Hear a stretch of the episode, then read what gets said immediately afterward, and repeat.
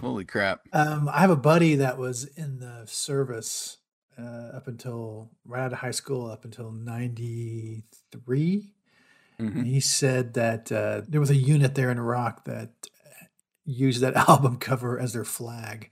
Nice. Somebody had somebody got them a flag made of that album cover, and they flew it, is a- over, there. It is a beautiful cover. I used to have that T-shirt.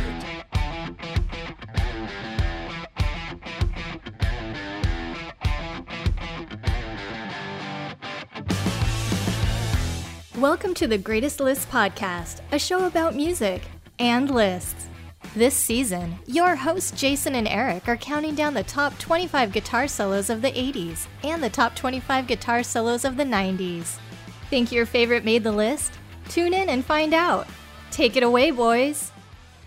Welcome to Greatest Lists, a music and talk podcast featuring lists of the greatest songs of all time. I am Eric, your host for this episode, and as and with me, as always, is my co-host Jason.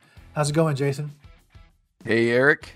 Doing well. And uh, I wish we had a mob, you know, like the greatest list mob. Greatest List mob.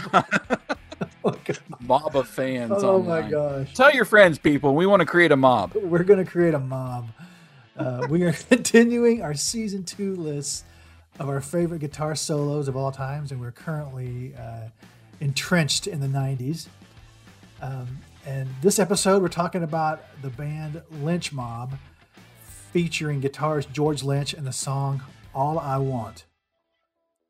Behind the music. Guitarist George Lynch made a name for himself in the, uh, as the guitarist of the 80s metal band Dokken.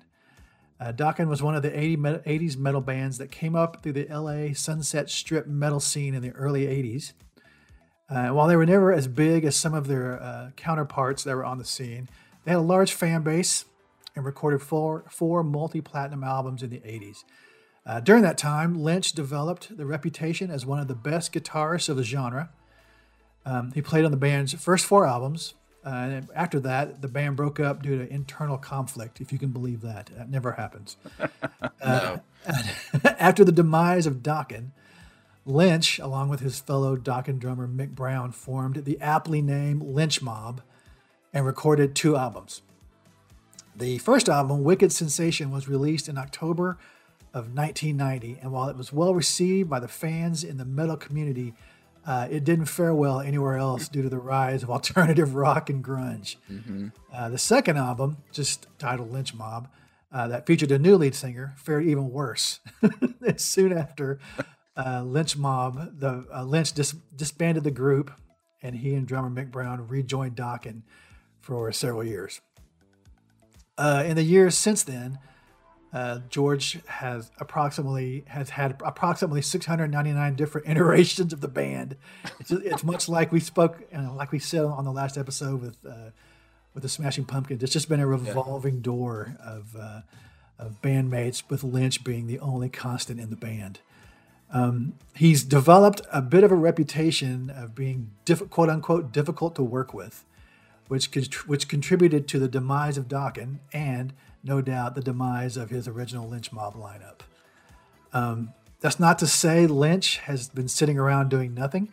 He's been a part of close to a dozen side pro- side projects. Most recently, a band called KXM with members of King's X and Korn, Tooth and Nail with former Dokken bass player and drummer, The End Machine with former Dokken members and a former lead singer from the Lynch Mob, Rob Mason, Ultraphonix with Living Colour lead singer Corey Glover. Really? Yeah, and it's not the, it's it's not bad either. That's a pretty good album. Uh, but the biggest collaboration being with Michael Sweet, the lead singer of the band Stryper, and they formed a band called Sweet Lynch, uh, which is pretty dang good. Their third album comes out, I believe, in May, and I've heard two tracks off of it, and it's smoking hot. Okay.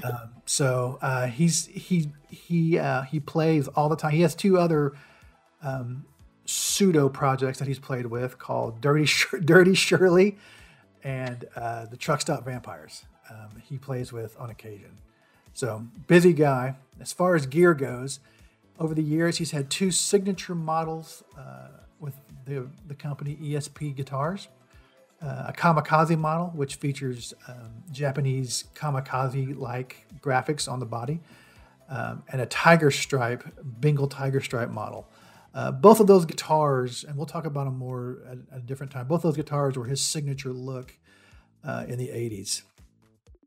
Um, and there's another custom guitar that he plays uh, that we'll talk about in our '80s list because he will be on that list as well. um, he has a he has a set of signature pickups from Seymour Duncan and a set of signature pickups from Arcane Pickups. Um, as of late, he's been developing a business where he custom builds and carves guitar bodies for public purchase. Hmm. Um, he actually like carves, doesn't just paint them; he carves them out of wood and wow. builds the guitar. Uh, and they run for anywhere from eight thousand to ten thousand dollars. Let's get personal. So there were three guitar players in the 80s that made me want to start playing guitar when I was 13, 14 years old um, Eddie Van Halen, uh, mm-hmm. Brad Gillis from Night Ranger, and mm-hmm. George Lynch from Dokken. I uh, so like, like I mentioned just a minute ago, George is going to be on our '80s list when we when we cover the solos from the '80s. So I'll save my Dokken history uh, for our '80s list.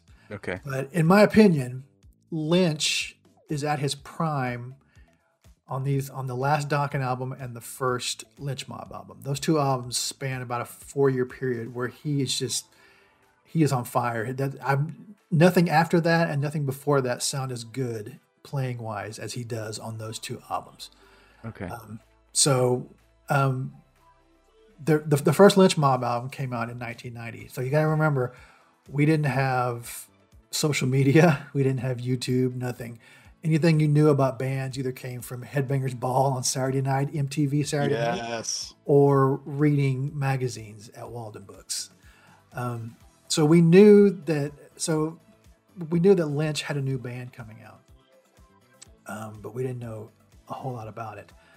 Uh, right after high school, one of my best friends, who I was in a band with, the other guitar player I was in a band with, he went to school in Austin, Texas, to the University of Texas um, and in September, so the Lynch Mob album came out in October of 1990. In September of 1990, he called me one day and he said, um, "You and our other our other buddy Mike," he said, "You and Mike are going to want to drive down here this weekend," which is not a short drive. I was like, "I'm going to need more information than that." he said. Uh, George Lynch, George Lynch's band, Lynch Mob, is playing at the back door, or at the back door here in Austin this weekend. Um, and so that was like a Wednesday. By Friday, Mike and I were in the car driving to Austin.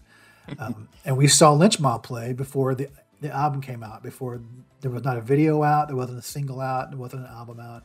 Nobody knew anything about what this band was going to sound like or what, you know, what anything was going to sound like.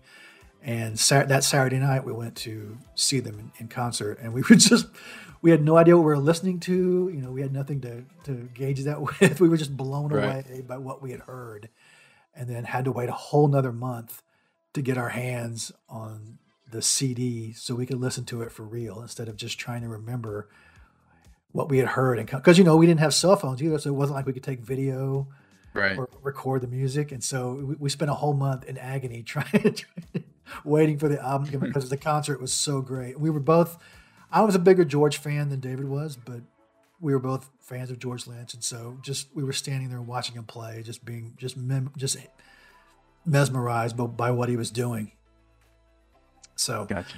Um, do you have any history at all with with Dokken um, or George unfortunately, Lynch? Unfortunately, not. I I know Dokken. I know a, a few songs by Dokken, so more or less them than he yeah. himself. I it's listening to this song, it sounded vaguely familiar, like I had maybe heard it before, but I couldn't say for sure that I had. It was cool. I liked it. The breakdown. So the solo lasts for 36 bars. so in comparison, a minute and 10 seconds. I clocked it. Yeah. As we said in the uh, in the Pumpkins epi- uh, episode that it lasted for 22 seconds. Uh, this lasts for 36 bars. For, just to compare that with most most other songs, most guitar solos last 16 bars or less. Uh, and George manages to c- carry on for 36 bars. Yeah. Um, it has a little bit of everything. I mean, he, it's like yep. he pulls out every trick up his sleeve, and, and that's what I said. A lot of different techniques.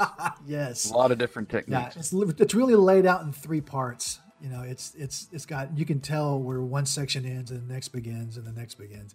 Uh, and I've read interviews with George uh, in the past where he said that back then he really didn't have uh, structure to the way that he played his solos um, before he recorded them. A lot of guys would, as part of their songwriting, uh, would write the solo too, so they knew when it was time to record the solo what they were going to record.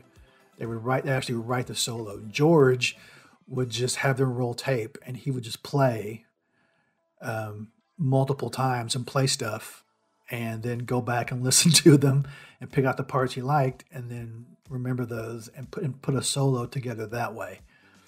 Um, hmm. which is a lot of work because you've got a lot you're wasting a lot of tape on takes that you're not going to use. Um, which may have contributed to his his uh, being difficult to work with. Um, uh, but there's a YouTube video out there of outtakes of him recording this album, and you, there's there's a section of, of outtakes uh, where he's recording stuff for this solo, and you can you can tell he's noodling around trying to figure out what he's going to play because you hear parts of the solo and what he's playing, and then it'll be different, and then you'll hear other parts of the solo. So, um, but in the article I read, he said he recorded this solo eight times before he finally picked out all the parts that he wanted to play and then recorded wow. the solo. So um, that's a lot of tape. It's a lot of takes for uh, just one part of a song. Yeah. But uh, but yeah, it sounds like he. I mean, you know, and and knowing some of the licks he plays and the way he plays, he pulls out all the stops in the in the solo. He just does a little bit of everything. You know, there's yeah, there's, there's whammy bars, there's tapping, there's speed picking, there's you know just all kinds of stuff in here, um, and it just goes on and on and on. And, yeah, yeah, yeah. So uh, it's it, it's to, in in my opinion, it's probably the the hottest solo on that album, and uh, it's always been my favorite on that album as far as solos go. Yeah, just a lot. He he gets real technical at times, but then it's almost like a bluesy kind of guitar licks throughout. Uh, well, not throughout, but you hear some, and then the picking, the tapping, and yeah, I wrote down just about the time you think it's done. Nope, he's still yep. going. Section two. Energizer bunny of guitar solos. yeah. Uh, yeah, it's. I mean, that's. It makes sense the way you're saying that he records just by hearing this from the solo alone. Uh, just all kind of just all over the map and yeah. not your traditional you know let me let me do my thing here and and get out. It's just like, all right, I'm not done yet, but we're gonna keep going, keep rolling tape, and we'll add a little bit more in here, and we'll make it a five minute song instead of three and a half, whatever. Yeah. So George Lynch and Lynch Mob come in at number twelve on our list of top twenty-five guitar solos of the '90s. And this week's bonus songs, our first one is from George's first solo album, where it's all just him only, uh, called Sacred Groove. It's a song called, uh, it's an instrumental song called Love Power from the Mama Head. Um, and our second bonus song is another song from this same album, Wicked Sensation. And it's probably my favorite overall song from the album. And it's called Four Million Years. Cool. So if you have Spotify Premium, which is what we recommend, stay tuned because you're about to hear both those bonus songs in their entirety. Free Spotify users, you're going to get about 30 seconds of that.